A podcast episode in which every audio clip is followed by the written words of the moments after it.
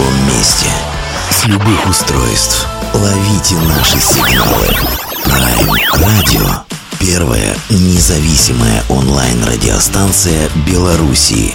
Авторские инсайды и музыкальные премьеры каждый день. PR Radio by prradio.by Prime Radio. Ваш правильный выбор.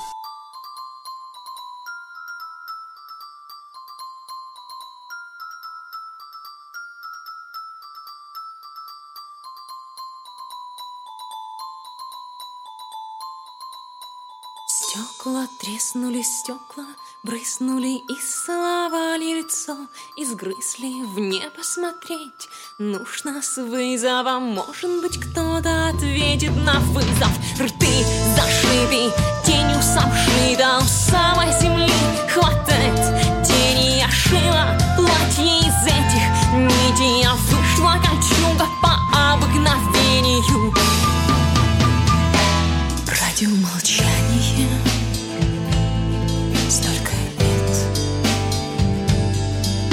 Обоюда острый страх. До отчаяния До абсурда. Неумение жить как все. Но я отдаю тебе ключи города Город не пережил. Блокады Город становится облаками Пеплом и порохом. Я отдаю тебе ключи от города Город не пережил. Блокады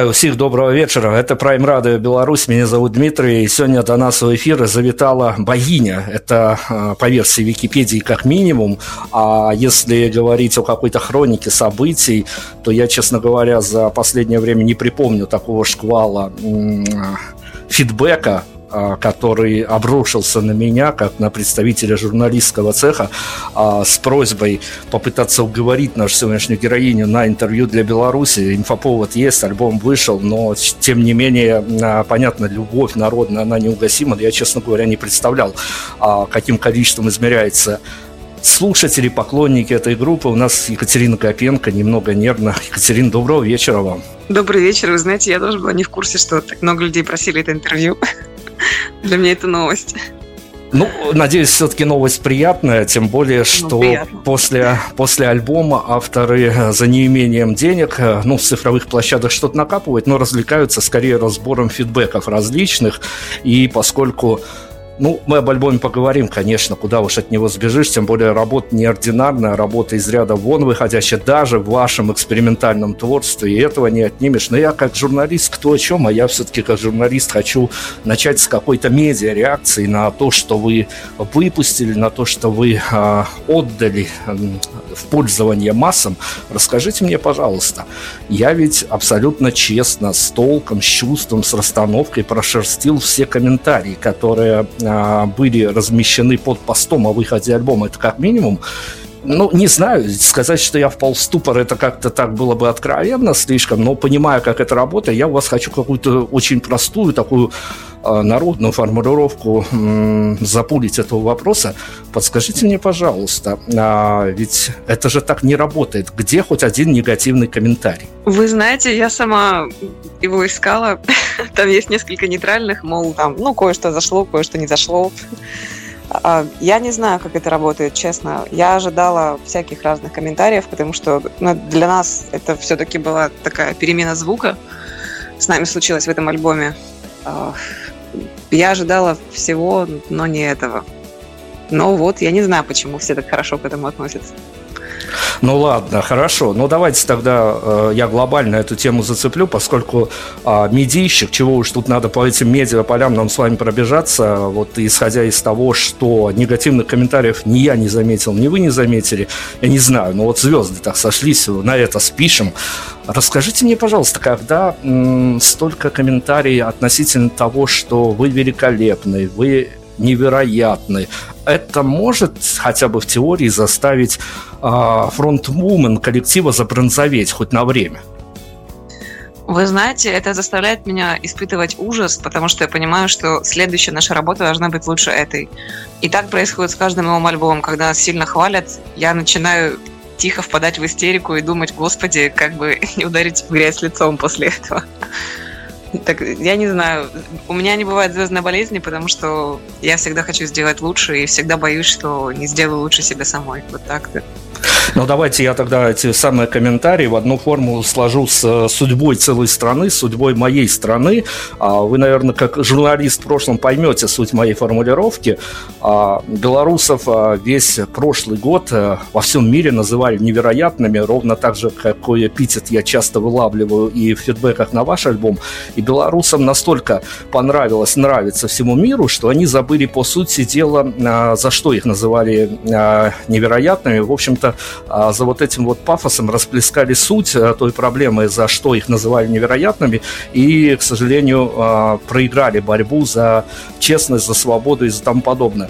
За м, таким количеством восторженных комментариев не теряется ли суть, и вы по-авторски, ну, понятно, времени немного прошло, будут еще разные реакции, будут еще разные фидбэки, но нет опасения авторства, авторского такого вот с вашей авторской позиции, что а, многие вот за а, какой-то удачной работой а, не то что потеряют суть, а скорее а вот эта вот эйфория, может быть, какие-то вещи перекроет важные для вас, которые вы закапывали в этот альбом. Дело в том, что важные вещи, которые в этом альбоме есть, они их невозможно утаить. Вот я читаю комментарии, и вы тоже видели э, там каждый второй комментарий о том, что я слушал и плакал, там прослушала четыре раза, рыдала в разных местах каждый раз. А, я сама, если вдруг переслушиваю то, что мы записали, вот сегодня я почему-то решила вдруг переслушать, что же мы все-таки записали, выложили, потому что я давно не слушала этот альбом, как ни странно. А, я ехала в метро, и я чуть не разрыдалась в двух местах. И я думаю, господи, боже мой, что мы наделали? А ведь люди, которые не готовы. То есть я писала эту музыку, я знала этот текст, и даже я испытывала такие сильные эмоции. Ну, то есть это даже для меня очень трогательно невозможно это перекрыть, потому что мы обращаемся не к разуму, а не к каким-то идеям, мы обращаемся напрямую к чувствам, и люди не могут не чувствовать этих вещей, там, когда мы говорим о каких-то, не знаю, о любви, о смерти, о маме, а, о мечте, которая сбудется или не сбудется. Ну, все это чувствуют, и это лежит в, самом, в самой основе человеческой души. Так что, думаю, все в порядке будет. Хорошо, давайте тогда я медийные прогулки по медийным полянам с вами вот какой штукой закрою. А, во-первых, я, конечно, должен подчеркнуть, что бывших журналистов, как и бывших алкоголиков, не бывает. Кто начал писать, говорить и а, тому подобные месседжи проецировать в массы, тот Вы и будет это разбили делать. мои, мои надежды бросить пить. Зачем вы так делаете вообще? Хорошо, нет, нет, я все-таки о журналистике, поэтому я, конечно, обозначу, что Екатерина в бэкграунде своем имеет журналистские корни, журналистские образования и все эти неприятности, которые с, этим, с этой профессией связаны. И вот расскажите мне, пожалуйста, это у вас даже уже не первое интервью после альбома, хотя альбом вышел не так давно, вы уже а, его на площадке э, Кальян ФМ, если я не путаю ничего, а, да, на Кальян ФМ вы его уже защищали как докторскую диссертацию. Вот скажите мне, пожалуйста, устраиваясь на очередное интервью, для вас, как для действующего, бывшего, настоящего, не знаю, любое, ненужное подчеркните, удалите, а, все-таки журналисты. Что для вас интервью? Издержки профессии, а, поиск а, какого-то смысла, возможно, как а, кто-то расслышал, рассмотрел вашу новую работу, дан- донос новых ваших смыслов для аудитории. Что для вас вот э, глобально так, в таком человеческом, скорее даже аспекте, не как артист, а как человек, который переживает вот эту вот историю, которая накрыла его после выхода альбома, и должен и объяснять, и слушать мнение, и все подобное. Что для вас интервью? Знаете, для меня это в первую очередь э, способ сказать то, что я об этом всем думаю. Ведь я, как э, опытный журналист, могу прекрасно говорить на любую тему, независимо от того, о чем меня спросили. А, Поэтому, да, когда вопросы даже вообще не об этом, я выворачиваю разговор туда, куда мне нужно. Потому что есть вещи, о которых я ну, считаю важным повторять, напоминать, там, как я считаю важным всегда а, подробно проговаривать всех людей, которые принимали участие в этом альбоме, ведь а, то, что получилось, это далеко не моя заслуга, нет.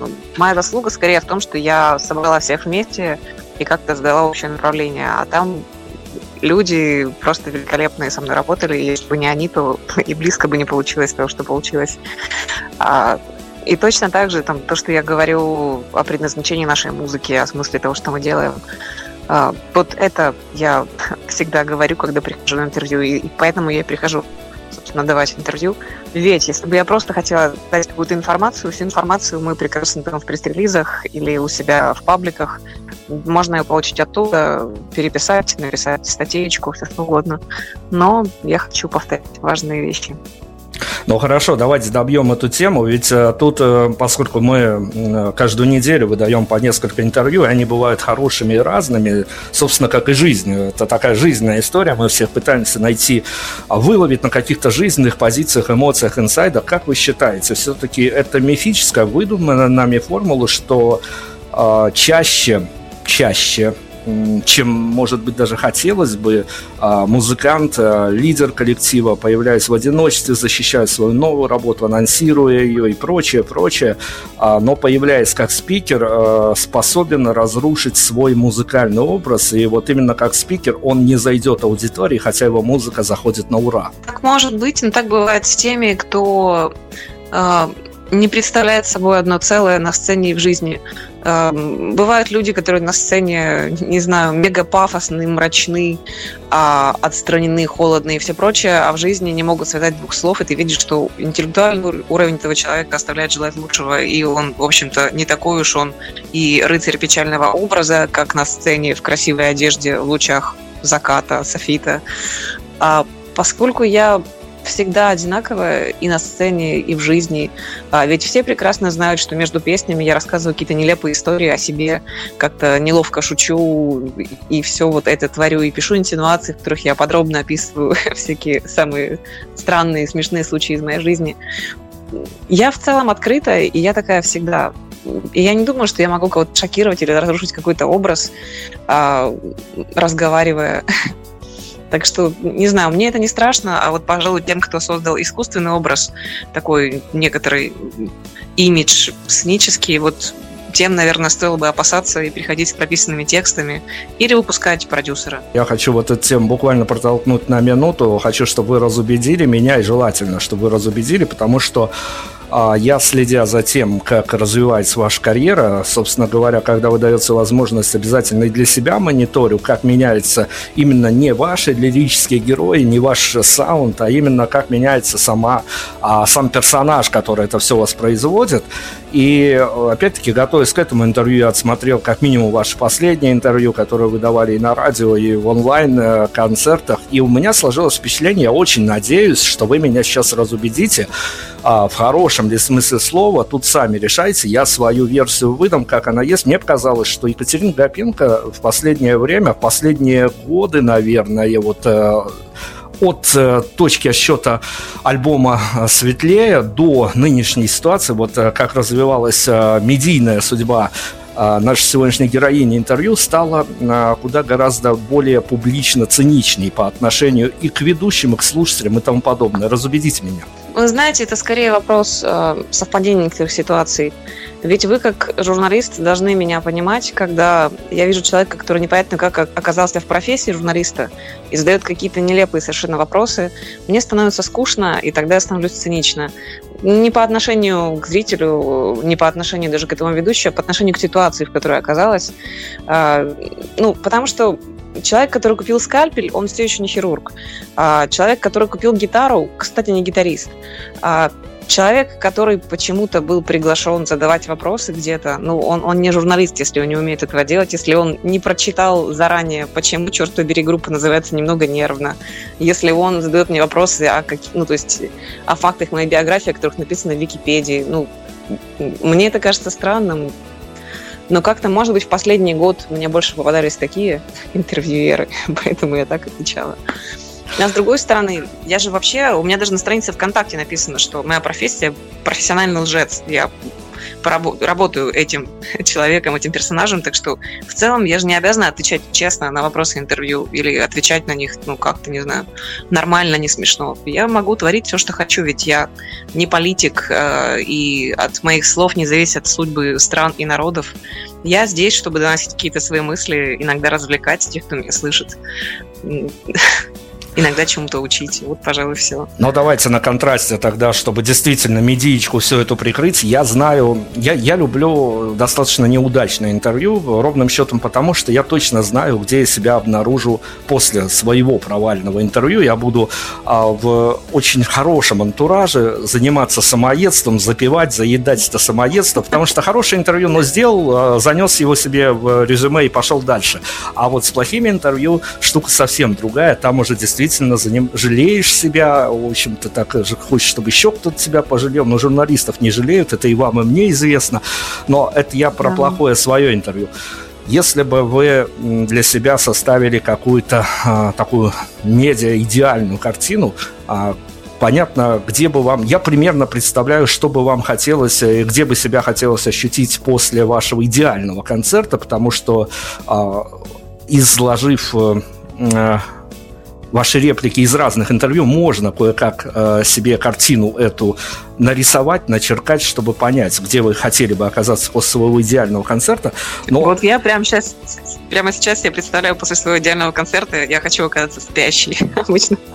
Все происходит так. Так, мы перешли на прозу. Ну хорошо, ну а где бы вы хотели, вот когда бы вы пришли, опять-таки, это не столь частая история, но, наверное, она тем и цена, а, если бы вы нашли на какой-то вечер, день, утро своего журналиста, вот своего до кончиков пальца, чтобы он вам а, и не мешал, и подыгрывал, и все сложилось, а, с, с какими настроениями, и куда бы вас ноги повели после своего идеального интервью, когда вы поняли, что вы отыграли вот прям вот все как надо, отыграли в хорошем смысле слова, прям и эмоциями, и чувствами поиграли, и журналиста не обидели, и э, все сложилось для вас идеально. Куда бы вы ушли с идеального интервью? Мне кажется, я бы включила музыку в наушниках и пошла ходить по городу, потому что когда я а, я в приподнятом расположении духа, я обычно люблю ходить и слушать музыку или аудиокниги. А, я бы просто шла и шла и шла.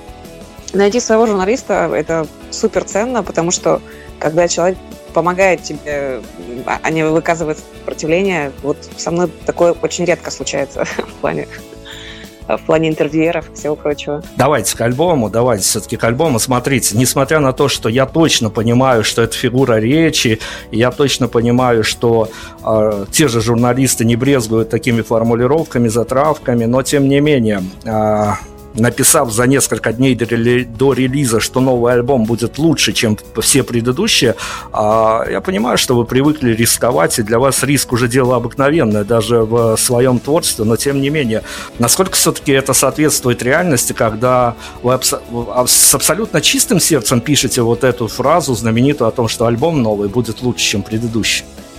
Ну, естественно. Но понимаете, лучше, хуже это же субъективные величины.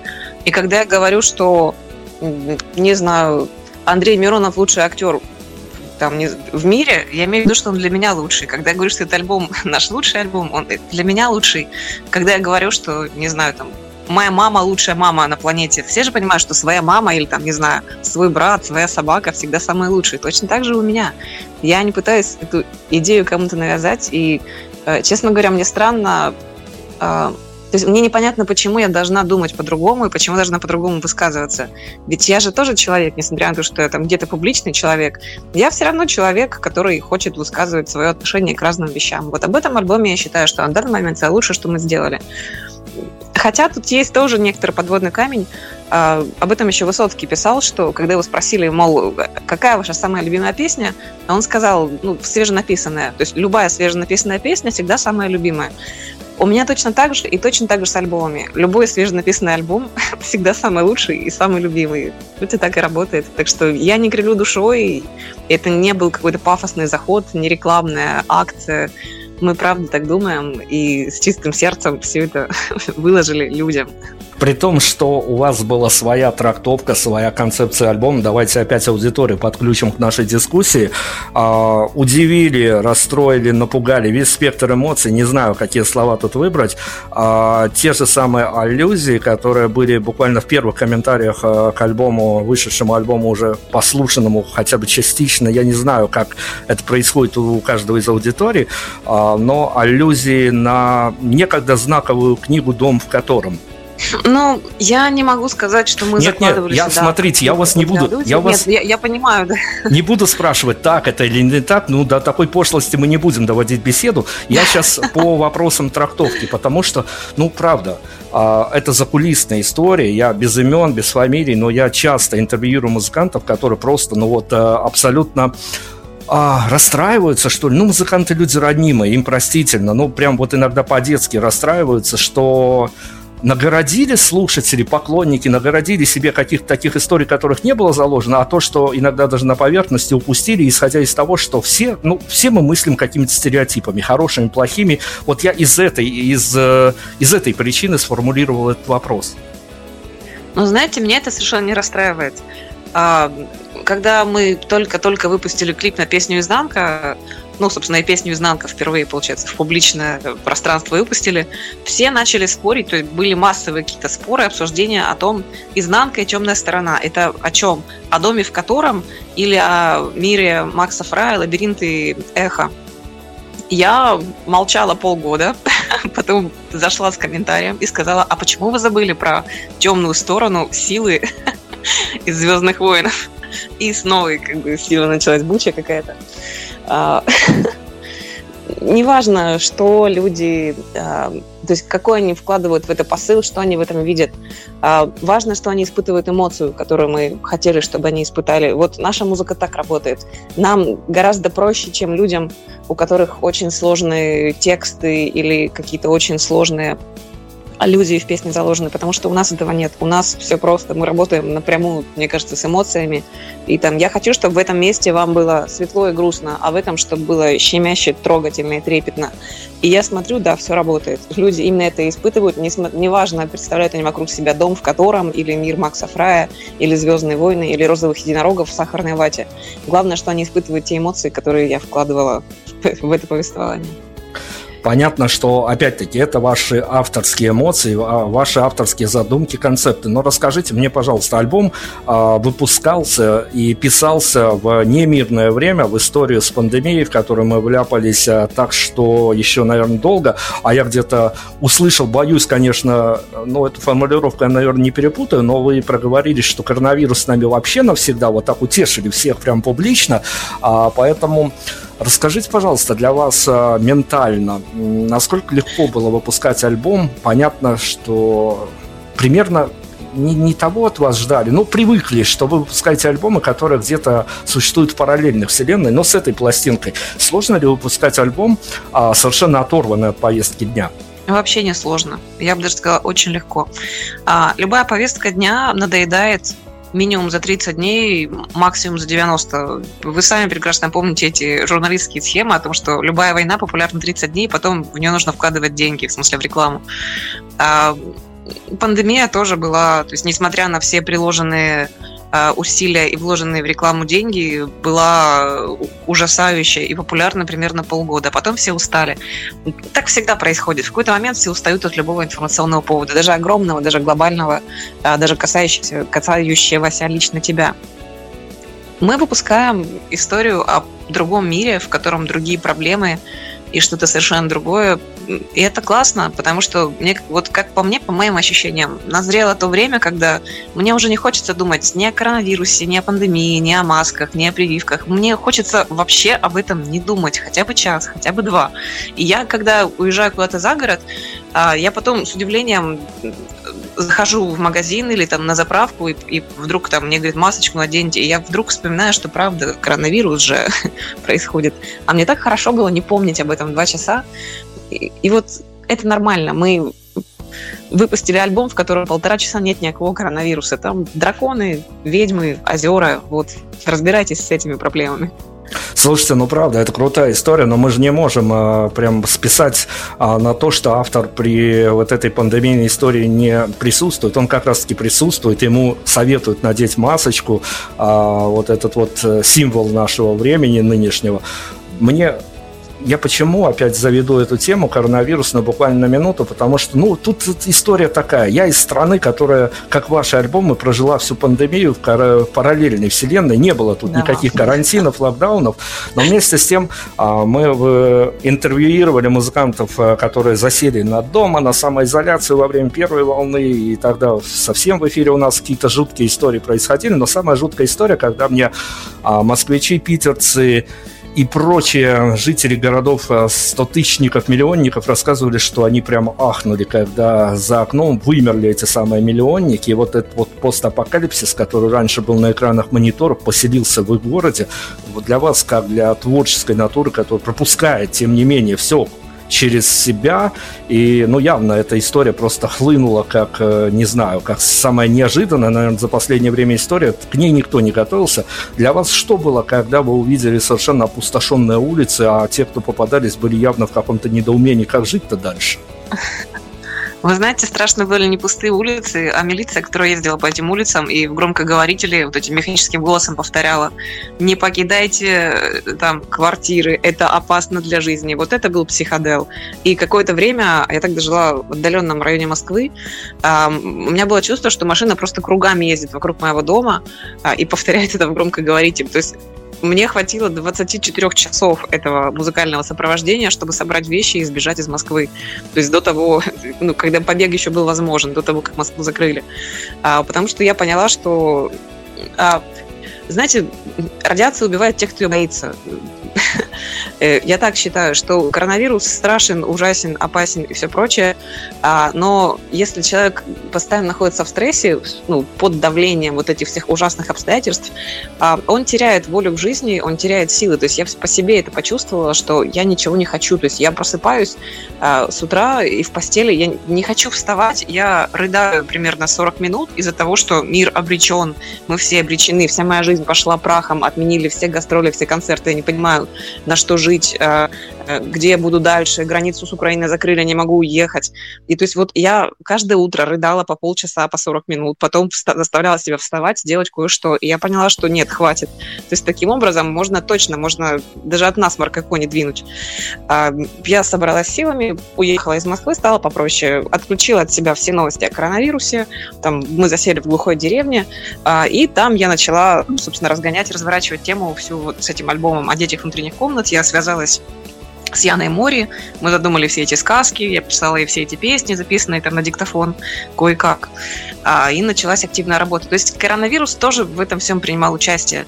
А, но вот в этом альбоме есть как раз мое желание абстрагироваться от этих проблем и дать себе какую-то жизненную силу, жизненную энергию и просто воздуха, потому что невозможно жить в постоянном ужасе. Вот она, журналистка настоящая, без моих пасов всяких а, вырулила с темы коронавируса на тему альбома. Ну, давайте тогда по альбому. А дальше, тем более, это куда гораздо как интереснее, чем обсуждать, пережевывать всю эту пандемийную историю. А, ну, альбом, что не говорите, как бы вы его не позиционировали, как бы вы его литературно не приукрашивали, для вас это, конечно, а, выход из зоны комфорта, привлекать посторонних музыкантов, создание альбома и как вы подметили уже в прошлом интервью, что вы являлись скорее саунд-продюсером всей этой истории, но все-таки выход из зоны комфорта для вас, по-моему, такого понятия не существует. Вы уже поломали все стереотипы, которые можно поломать, но тем не менее, а главное страхи, главное внутренние демоны, какие вас преследовали на самом раннем этапе, когда вы поняли, что этот альбом будет некой большой коллаборацией. Я боялась, что мы не сделаем достаточно хорошо. А, мало найти гениального композитора и аранжировщика, мало а, запросить подмоги у одной из лучших, из лучших ныне живущих сказочниц, а, мало привлечь очень крутых музыкантов, классного саунд-продюсера. То есть как, мало все это сделать, важно органично все это слить воедино. То есть вот я боялась, больше всего переживала за это, что это будет набор каких-то, а, знаете, хороших частей, то есть каждая из них сама по себе хороша, но единый механизм, который работает, не складывается. Так бывает в жизни в разных ситуациях. А, но в итоге нам все-таки удалось.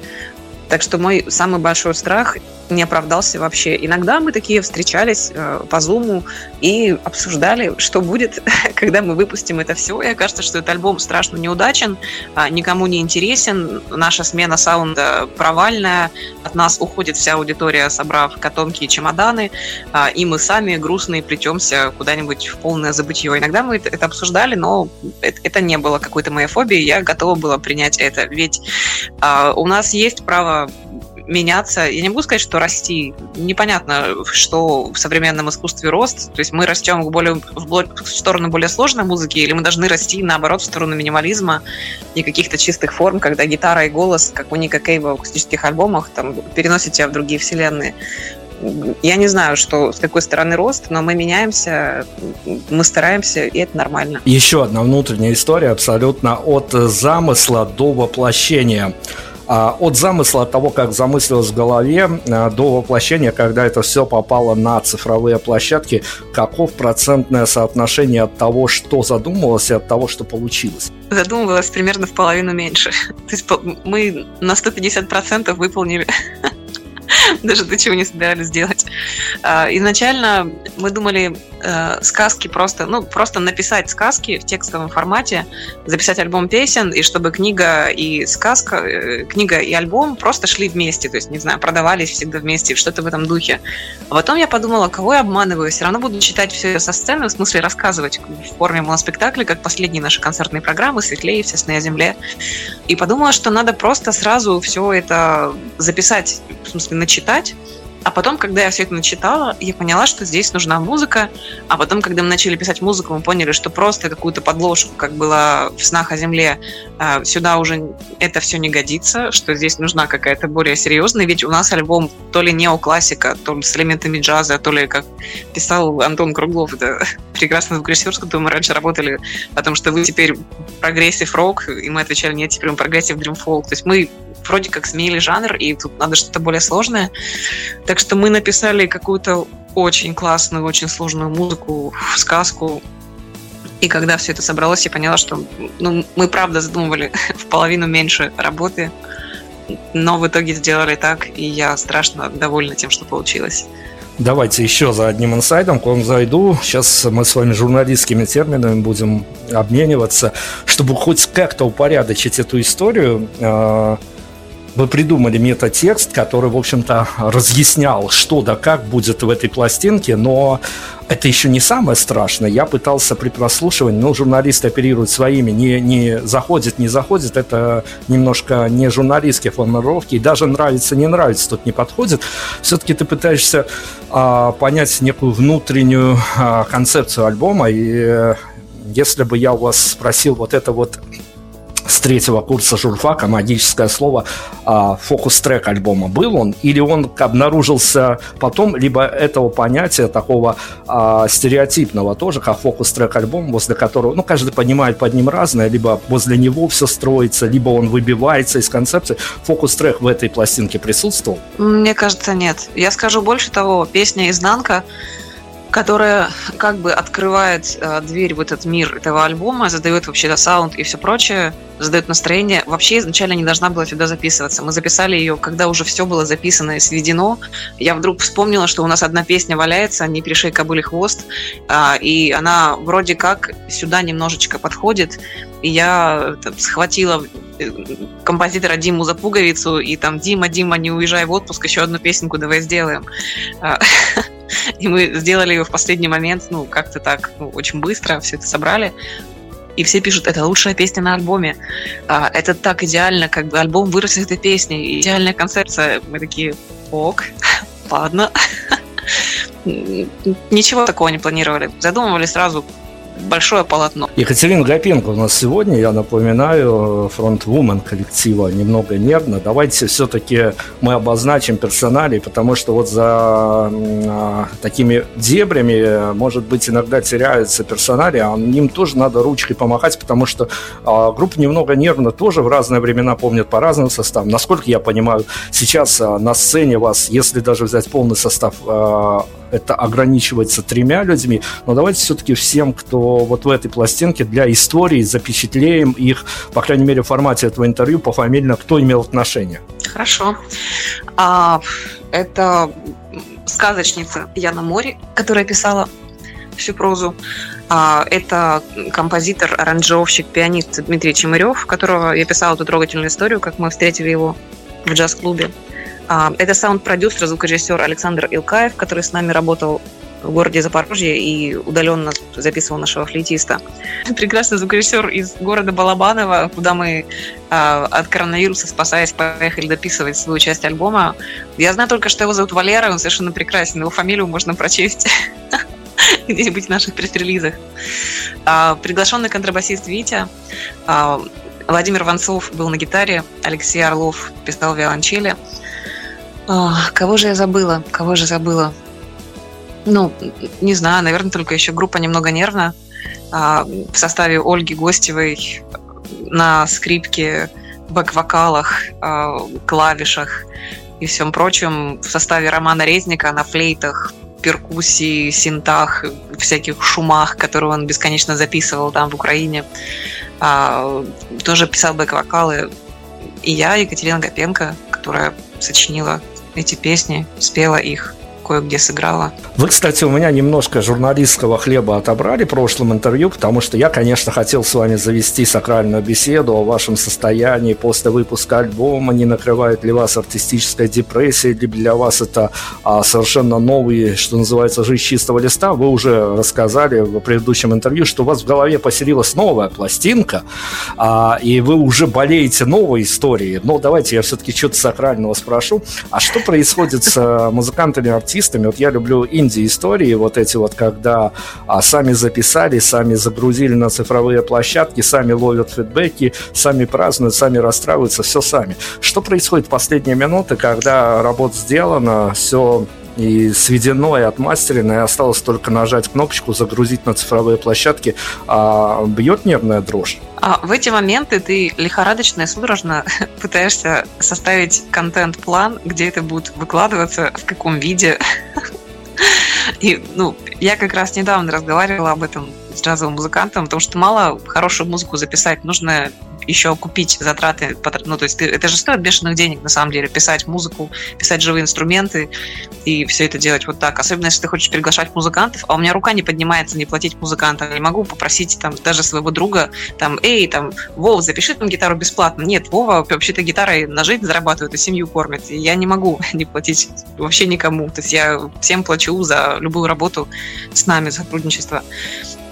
Так что в последние моменты ты продумываешь, как ты будешь это все продавать.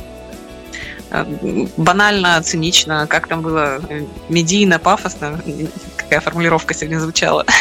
Хорошо, Но хорошо, правильно, да, да. Деньги надо отбивать любым способом, тем более это действительно мало того, что энергозатратное предприятие записать альбом, еще и финансово, поэтому э, давайте брать э, плату, донаты за интервью, это тоже публичное какое-то проявление, поэтому журналисты тоже раскошериваются, или их редакция как минимум.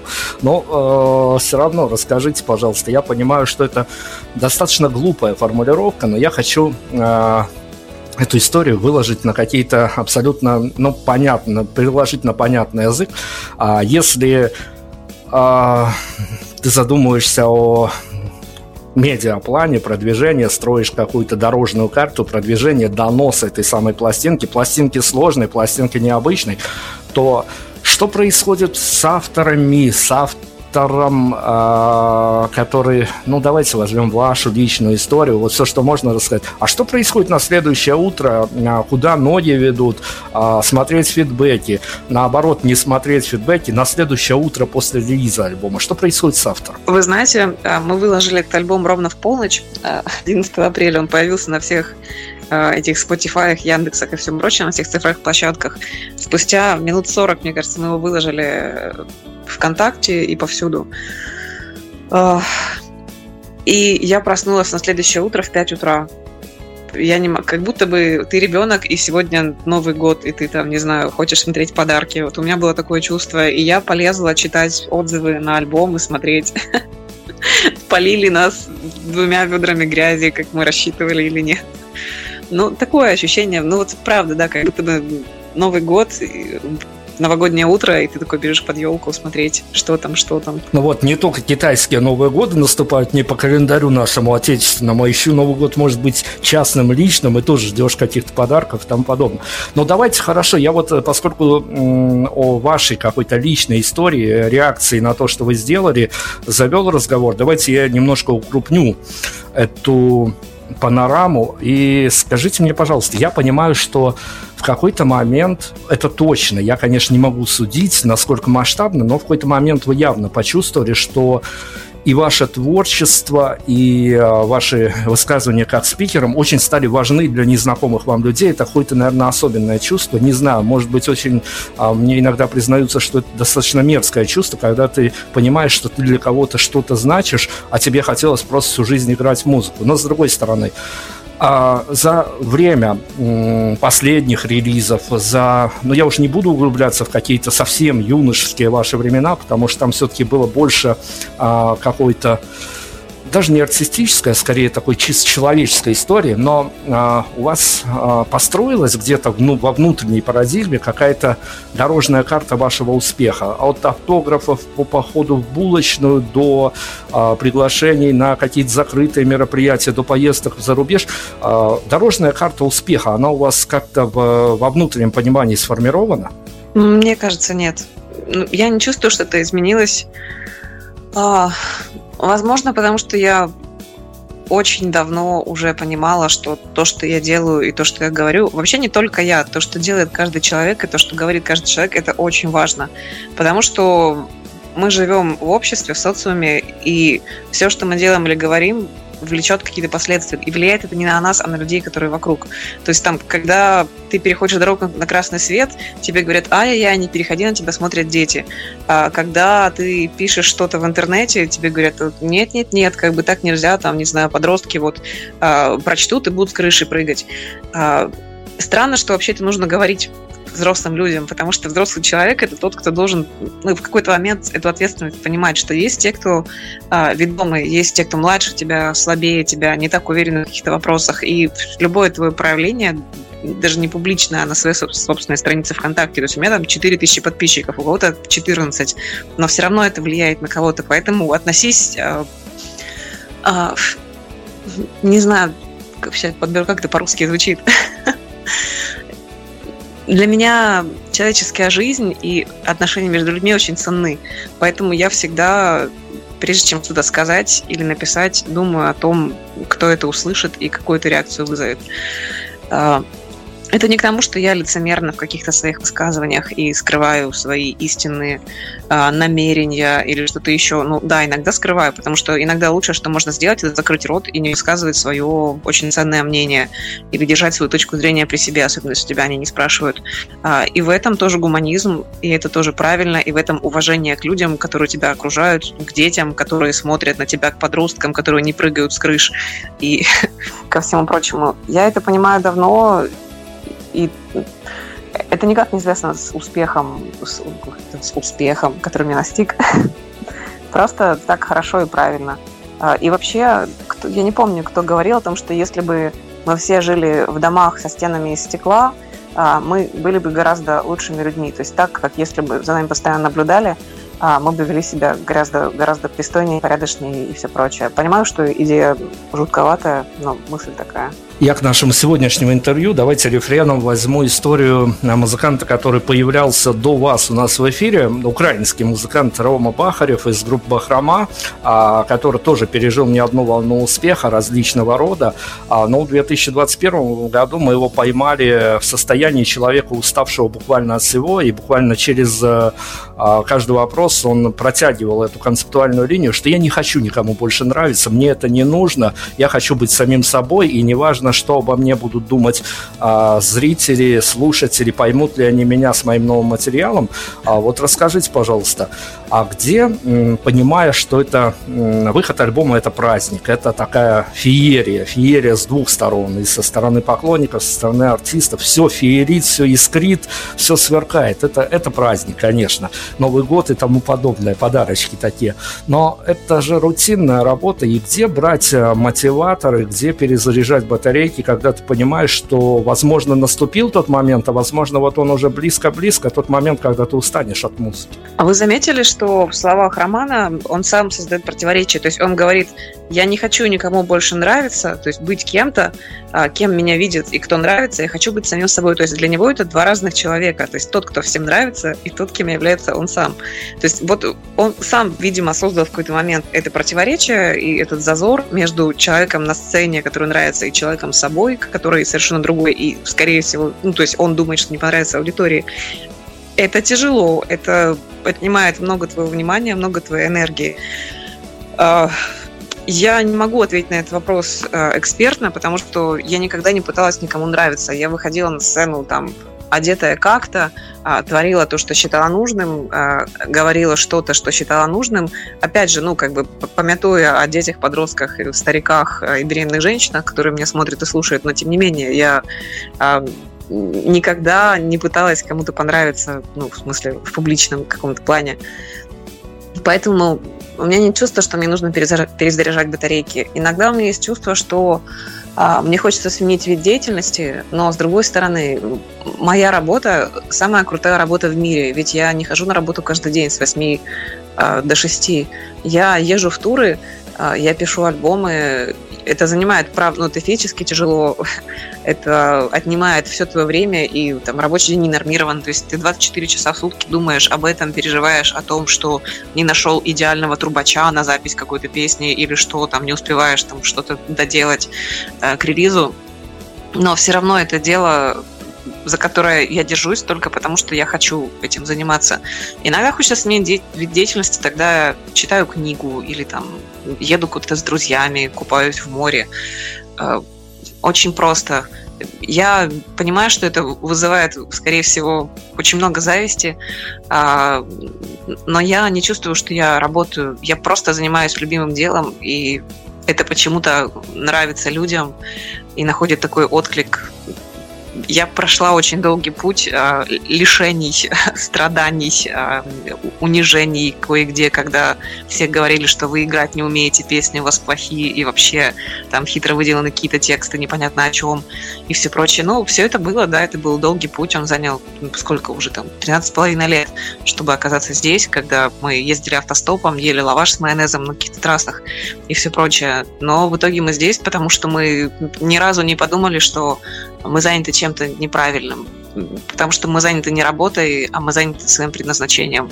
Ну, как мы непосредственно Господом Богом созданы для того, чтобы заниматься этим. Если однажды я вдруг пойму, что я кончилась как музыкант, я без сожаления займусь чем-то другим. Вышиванием крестиков, не знаю, выпеканием круассанов, воспитанием трех собак, десяти котов. Значимость роли артиста в истории. Я говорил, что я хочу это интервью сдобрить э, такими абсолютно натуральными, человеческими, невыданными историями. Я, ну, не знаю, но последние лет пять точно эпизодически натыкаюсь а, на различных барышень в офисах, а, которые заняты достаточно креативной работой. Ну, поскольку журналисты лазят только по местам, где занимаются креативной работой, их еще ходят на автопате, но там а, другая история. Так вот, когда я часто, часто, даже, может быть, чаще, чем хотелось бы, опять-таки, натыкаюсь на барышень, которые своих фейворит-листах а, обозначают вашу группу где-то на первых позициях. А, я уже на опыте, я напрягаюсь. Я понимаю, что сейчас мне предстоит а, проводить время в рабочей или вне рабочей обстановке с человеком достаточно в хорошем смысле слова этом замороченным и увлеченной какой-то историей. А вот скажите, пожалуйста, на самом деле понятно, что вы во благо, вы делаете то, что вам кажется нужным и важным, но вы не знаете, как отрикошетит ваши истории на судьбы незнакомых вам людей, а, вы а, в своей жизни, я не знаю, сами встречались, либо вам доносили, может быть, какие-то истории. Я почему напрягаюсь? Потому что я понимаю, что если в фейворит листах у барышни есть Екатерина Гапенко, то это как минимум сулит мне а, вплетание в повседневный разговор фраз из э, композиций, трактовки вселенной, как минимум, от Катерины Гапенко и тому подобное. Вы когда-нибудь натыкались на какие-то невероятные истории о том, что ваше творчество, а, ну, давайте скажем так пафосно, э, изменило мирос... мира восприятие, как минимум, незнакомых вам людей? А, знаете, первый случай, который мне приходит в голову, звучит вот как. А, однажды получила сообщение а, от человека, а, который написал «Екатерина, здравствуйте. Вы знаете, я услышал, а это было еще давно, лет 10 назад, я услышал вашу песню «Не мешай мне уходить на дно», потом я послушал еще раз, потом еще 10 раз, а потом как бы выпил, не знаю, там пол ящика водки и вышел в окно. Я вам пишу из больницы. Ну, то есть я такая... Э, интересный поворот. Но с этим человеком все в итоге стало нормально. Он просто, видимо, что-то переосмыслил в этот момент. И, ну, это, как я понимаю, после этого история его жизни нормально сложилась. А, и, или другой вот человек, который в свое время писал мне о том, что Екатерина, здравствуйте, я познакомился с вашим творчеством в необычном месте. Дело в том, что я впервые услышал ваши песни, когда сидел в тюрьме, а, и они помогли мне там продержаться до конца срока. А, и то есть я там песня «Ключи от города» и чего-то там, это там такой был отдельный мир для меня. И вот я, собственно, откинулся, не хотели бы выпить кофе. Считается ли, ну это вроде не барышни замороченные, но тоже, видимо, музыка как-то не влияет. То, что наша музыка влияет на жизни людей, это нормально и хорошо. Я надеюсь, что она влияет в лучшем смысле, потому что мы для этого делаем все.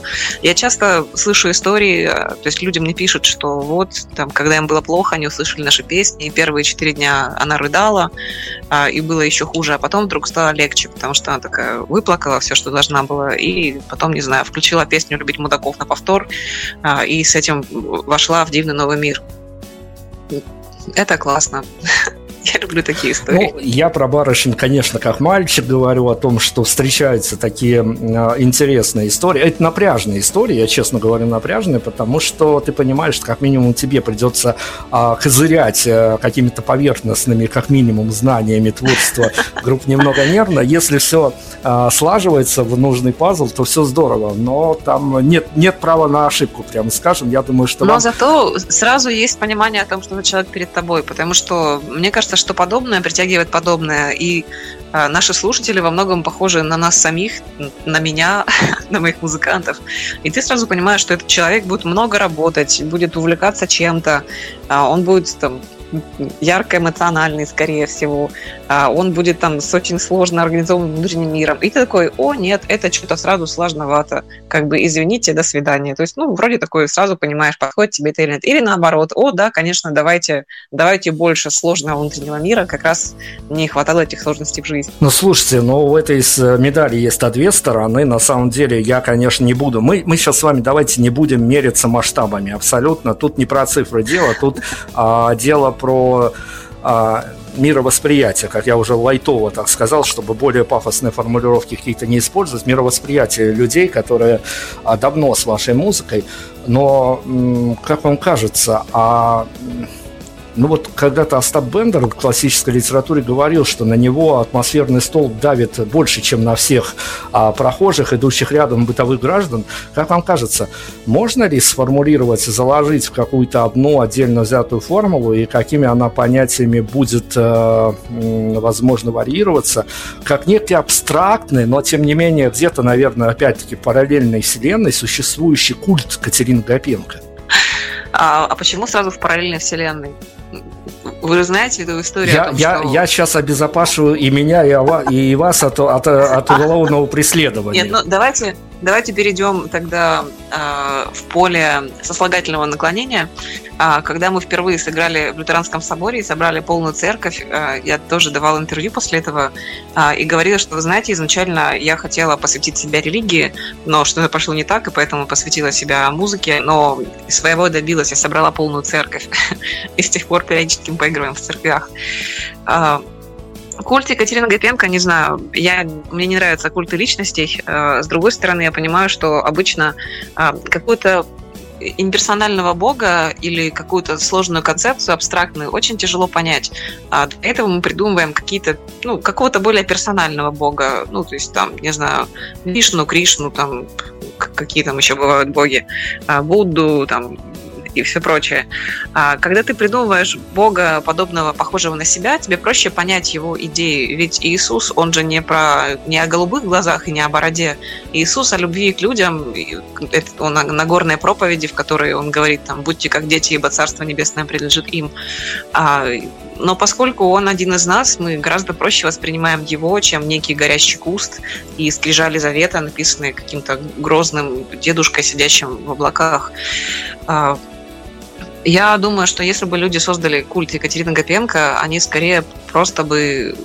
Это бы значило, что они просто верят в мои идеи, не больше и не меньше, надеюсь. Но я тут в этой формулировке хорошо, хорошо, что вы потопили за людей, за стали на их защиту, но я, я о вас скорее, не давит ли на вас осознание того, что для людей действительно, я ведь многих музыкантов разностилевых и писателей, и поэтов интервьюирую, и это, я не скажу, что это уникальная история, я буду неправ, но это одна из немногих историй, когда у вас и поклонники не отличаются деревянными комментариями, а пишут все, как у них есть на душе, вот а, не боятся высказать свои чувства, эмоции даже в публичном пространстве, но на вас не давит а, какая-то значимость вашей фигуры на, опять-таки, а, может быть, даже, ну вот, настроение. Это же тоже важно, в каком настроении под ваши саундтреки человек идет на работу работу. Он же придет и наделает там, наворотит а, каких-то дел. Если бы не было вас и вашей музыки, он бы, может быть, пришел, тихонечко сел бы и делал свою работу. А тут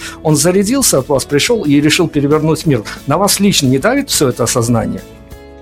На меня не дает это сознание, потому что если бы он слушал там не группу немного нервно, а Мэрилина Мэнсона, может быть, он наделал бы каких-то других дел, менее приятных или более неприятных.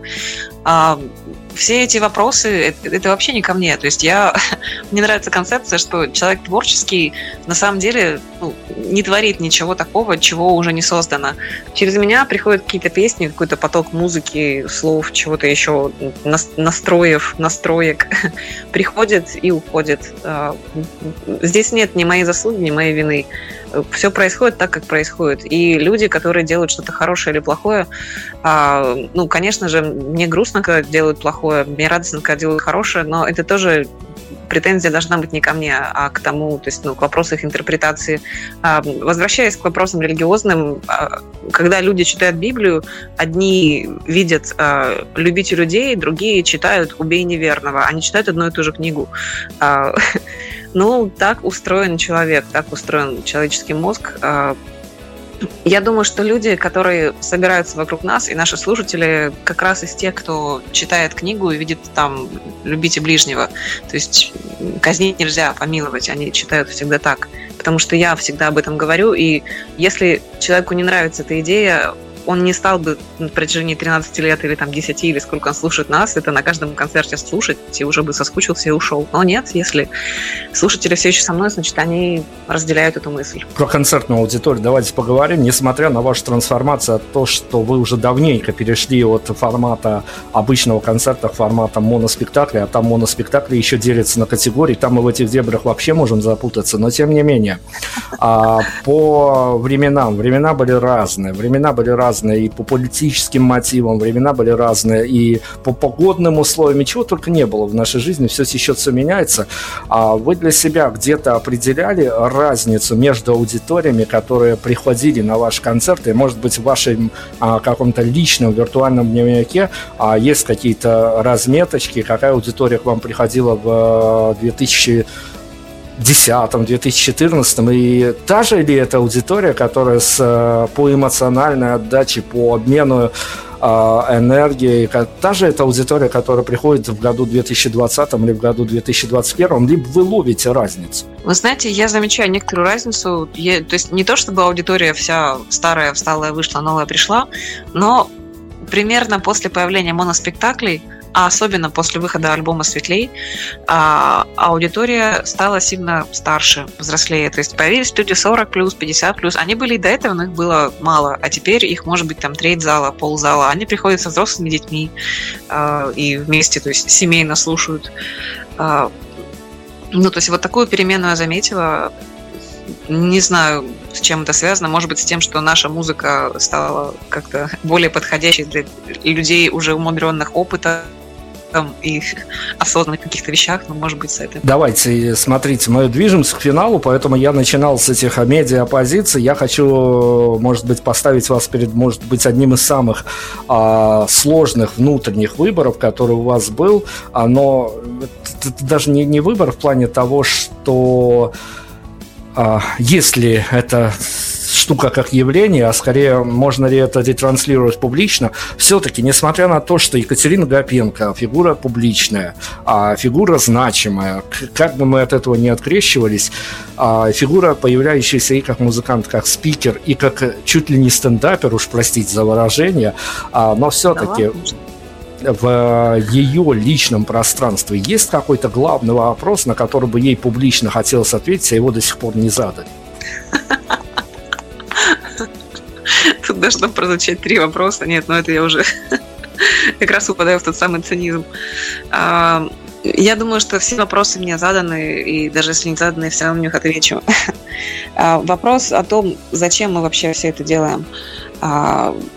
И ответ на него очень прост. Я часто об этом тоже пишу и говорю, что то, что мы делаем, мы делаем не ради денег, совершенно точно, ведь денег там особо никаких не получается, не ради славы, потому что мы работаем в очень узком жанре, который никогда не будет собирать стадионы, а не ради каких-то там личных э, выгод и удовольствий, потому что в жизни странствующего дримфолк музыканта их довольно мало. А мы просто не можем этого не делать. Когда мы осознали, что то, что мы говорим, то, что мы транслируем в любом альбоме, в любой песне, в любом стендапе, комедии, трагедии, в любом спектакле, а, это правильно и хорошо. То есть у нас в какой-то момент возникло это чувство внутренней правильности того, что мы делаем, и мы поняли, что мы не можем отказаться от этого. А, мы те счастливые люди, которые каждое утро просыпаются и знают, зачем они просыпаются. Многие мои ровесники до сих пор не вышли из подросткового кризиса, а некоторые уже пришли к кризису средних лет и не знают, на что они тратят жизнь, и зачем они живут, и чего они хотят, и кем хотят стать, когда вырастут. Мы это знаем. Нам просто, нам отлично а, с, с этим пониманием. С другой стороны, жизнь наша сложна, но вот это знание, что мы понимаем, почему мы здесь. Мы здесь, чтобы писать эту музыку, чтобы говорить, что мы говорим, чтобы чтобы до людей доходили эти мысли, вот это сильно все для нас упрощает. А, такой вопрос, который не был задан. Точнее, был задан, но не был задан. Такой ответ. Смотрите, каждый... Ну, я сейчас оперирую какими-то опять стереотипами, но у каждого автора, ну, наверное, в подкорке где-то есть а, а, как бы не влететь с а, новым релизом, а, но это такие сомнения всегда на измене, то есть, ну, зайдет, не зайдет, и вы тоже там думали, что и вас поливать будут всевозможными субстанциями, но, с другой стороны, у каждого альбома по авторскому замыслу есть и сверхзадачи альбома. Они могут быть от публичного влияния до каких-то сугубо физических плюшек, которые может музыкант получить от статуса, роста гонорара, с улыбкой, с циничной улыбкой добавления пунктов а, в свой концертный райдер и тому подобное. Были ли сверхзадачи вот в таком понимании, в типично обывательском понимании у вашего альбома нового? Ну, вообще-то были. Мы хотели издать большое произведение, но когда мы поняли, что оно уж точно будет большое, а, мы просто хотели понять, хватит ли нас на это. Нас хватило. То есть мы хотели написать прямо музыку-музыку, не партию для песни, а прямо вот музыку. Мы хотели наши песни услышать другими и прыгнуть выше своей головы и над собой вырасти. А, неважно, как это воспримут люди. А, ну, поэтому мы опасались, что где-то не будем восприняты, и аудитория может там поредеть существенно. Вот такая была сверхзадача, но опять же, это внутренние наши какие-то задачи во внешнем проявлении – мы знали, что мы попадем на деньги, и знаете, что мы попали на деньги. Потому что все это ну, оказалось очень дорого, и в связи с пандемией, из-за того, что мы начинали писать в Украине, потом переместили в Подмосковье, там, где были, флетист застрял в Украине, и на двух студиях одновременно мы делали что-то. То есть, ну вот, как бы, да, мы знали, что будет так. Но ничего страшного, деньги зарабатываются, не знаю, волосы отрастают, э, обиды прощаются, все хорошо. Правда, хочу затронуть эту тему, наверное, потому что я уже сказал, что вы очень значимая фигура ментально для некоторых людей, да, для, для большого количества. Я уже говорил, что такого количества людей, которые меня уговаривали попробовать вас уговорить на интервью, спасибо, что вы согласились, конечно, я давно не видел, но тем не менее, а, глядя на то, что мы переживаем последнее время, вот эту всю пандемию чертову, за эти все а, манипуляции с цифрами заболевших, умерших, а карантин, не карантин, сиди дома, не сиди дома, иди гуляй, и я, наверное, присовокуплю сюда какую-то личную историю, когда мне э, политологи, конспирологи, науки нашептывают, что мы чуть ли не на пороге новой войны, большой-большой стоим, и вообще скоро тебе, как они смеются, скоро будет время, что ты будешь переквалифицироваться, потому что о музыке будет говорить как минимум неудобно. Расскажите мне, пожалуйста, с ваших позиций простой житейский вопрос. Как вам кажется, что будет дальше? Я думаю, что в каком-то смысле теперь так будет всегда. А, вы знаете, когда ввели все эти маски, карантины, закрытые границы, теперь вот паспорта вакцинации, я подумала о том, что а ведь а, до НЭПа и всего прочего ни у кого в Советском Союзе не было паспортов. Да что там, не было Советского Союза. А еще раньше вообще не было отдельных стран и никаких границ. Сел и поехал.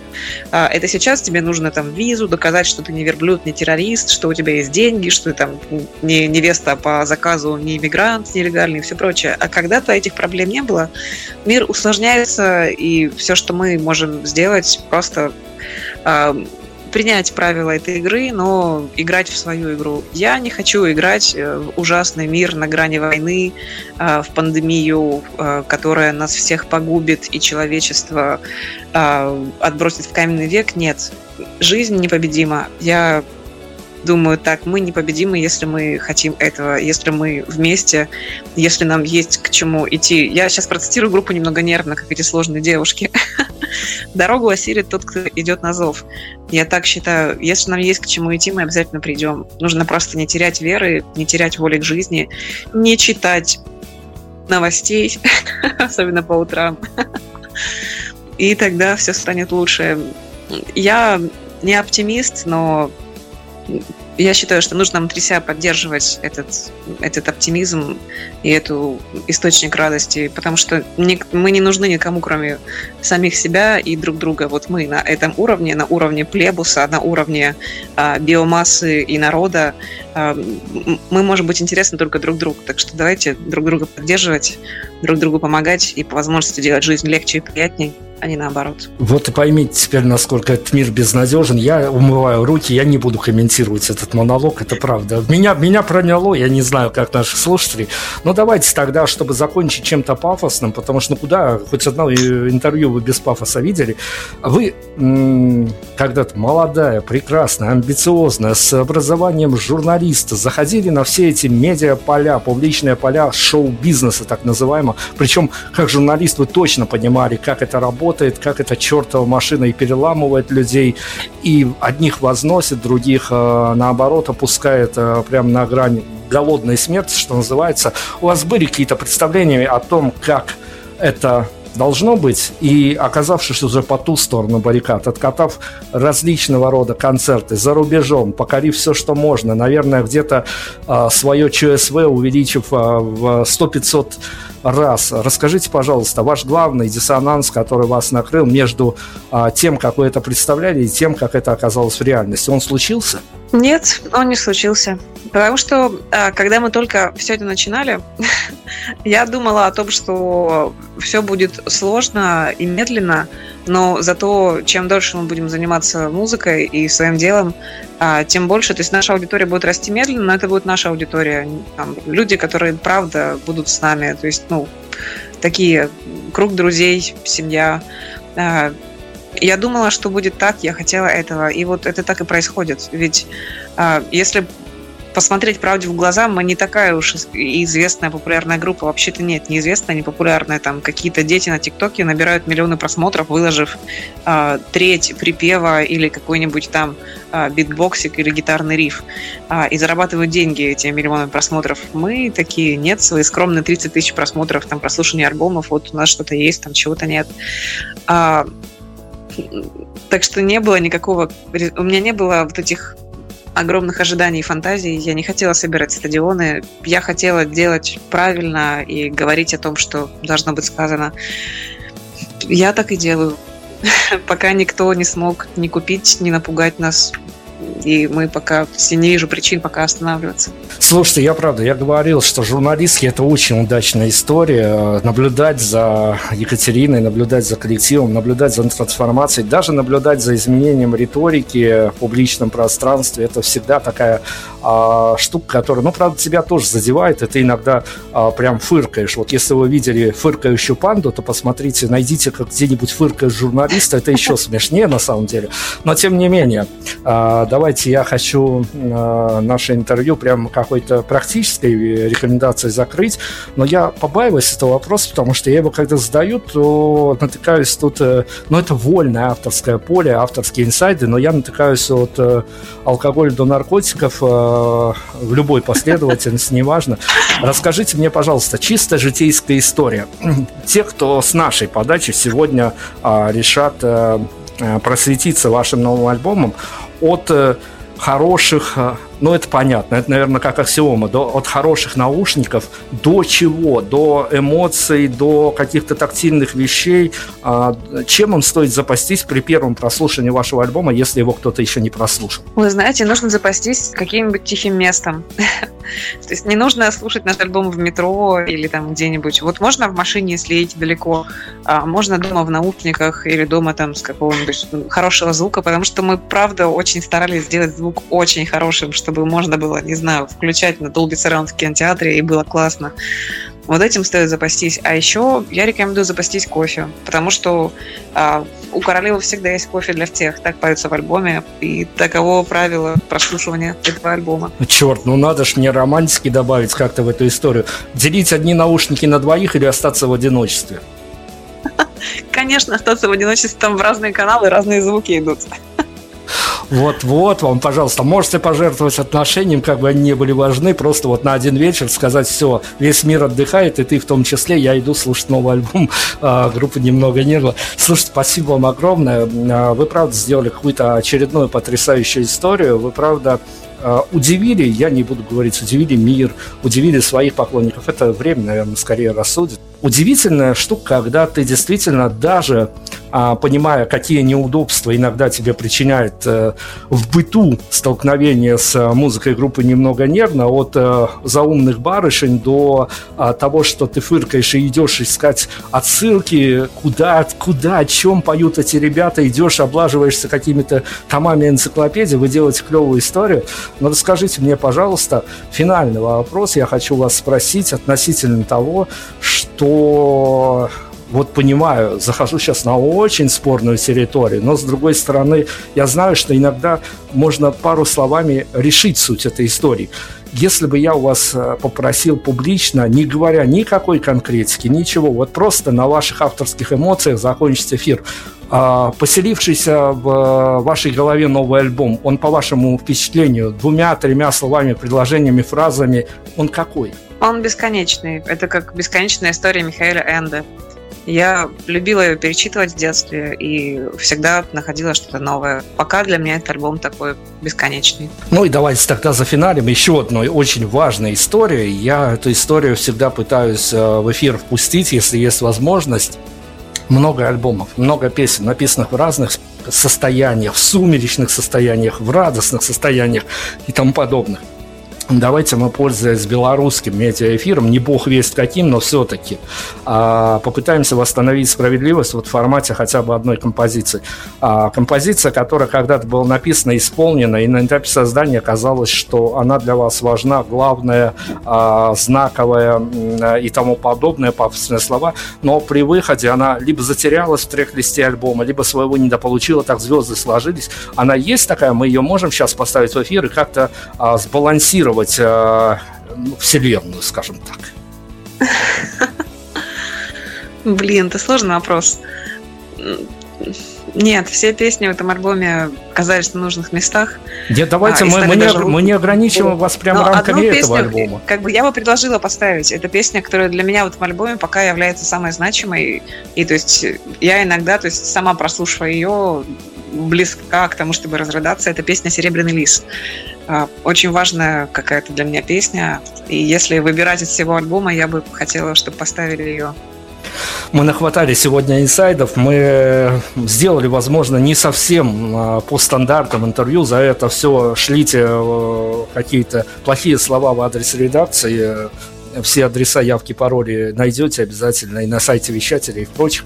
А Екатерина у нас была в роли героини, я в роли модератора, поэтому все плохие слова модератору, все хорошие Екатерине. Спасибо вам огромное и за то, что согласились, и желаем вам просто вот э, э, хорошего путешествия с этим альбомом, вам лично э, в каком-то и личном, и публичном пространстве, пусть там все сходится, как вы задумывали, и пусть, если возникают споры, это только по делу, чтобы э, никакие хейтеры и тому подобное не ненужные вещи вам не мешали. Спасибо вам огромное. Спасибо. Екатерина Гапенко, группа «Немного нервно». У нас сегодня мы в фокусе пытались, по крайней мере, держать а, вышедший альбом. Слушаем музыку по рекомендации Екатерины. Всем пока, всем удачи. Prime Radio. Ваш правильный выбор.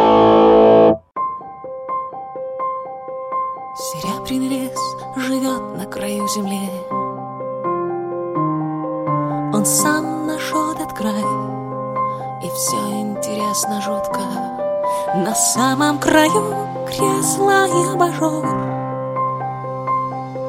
Серебряный лес курит и пишет жизнь.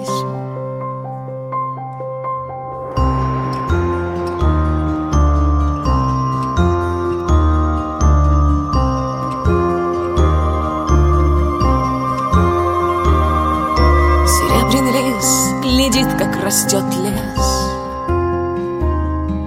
Находится место всему на этой чудесной земле. А чтобы мечтать вернуться в него потом Серебряный лес изобретает дом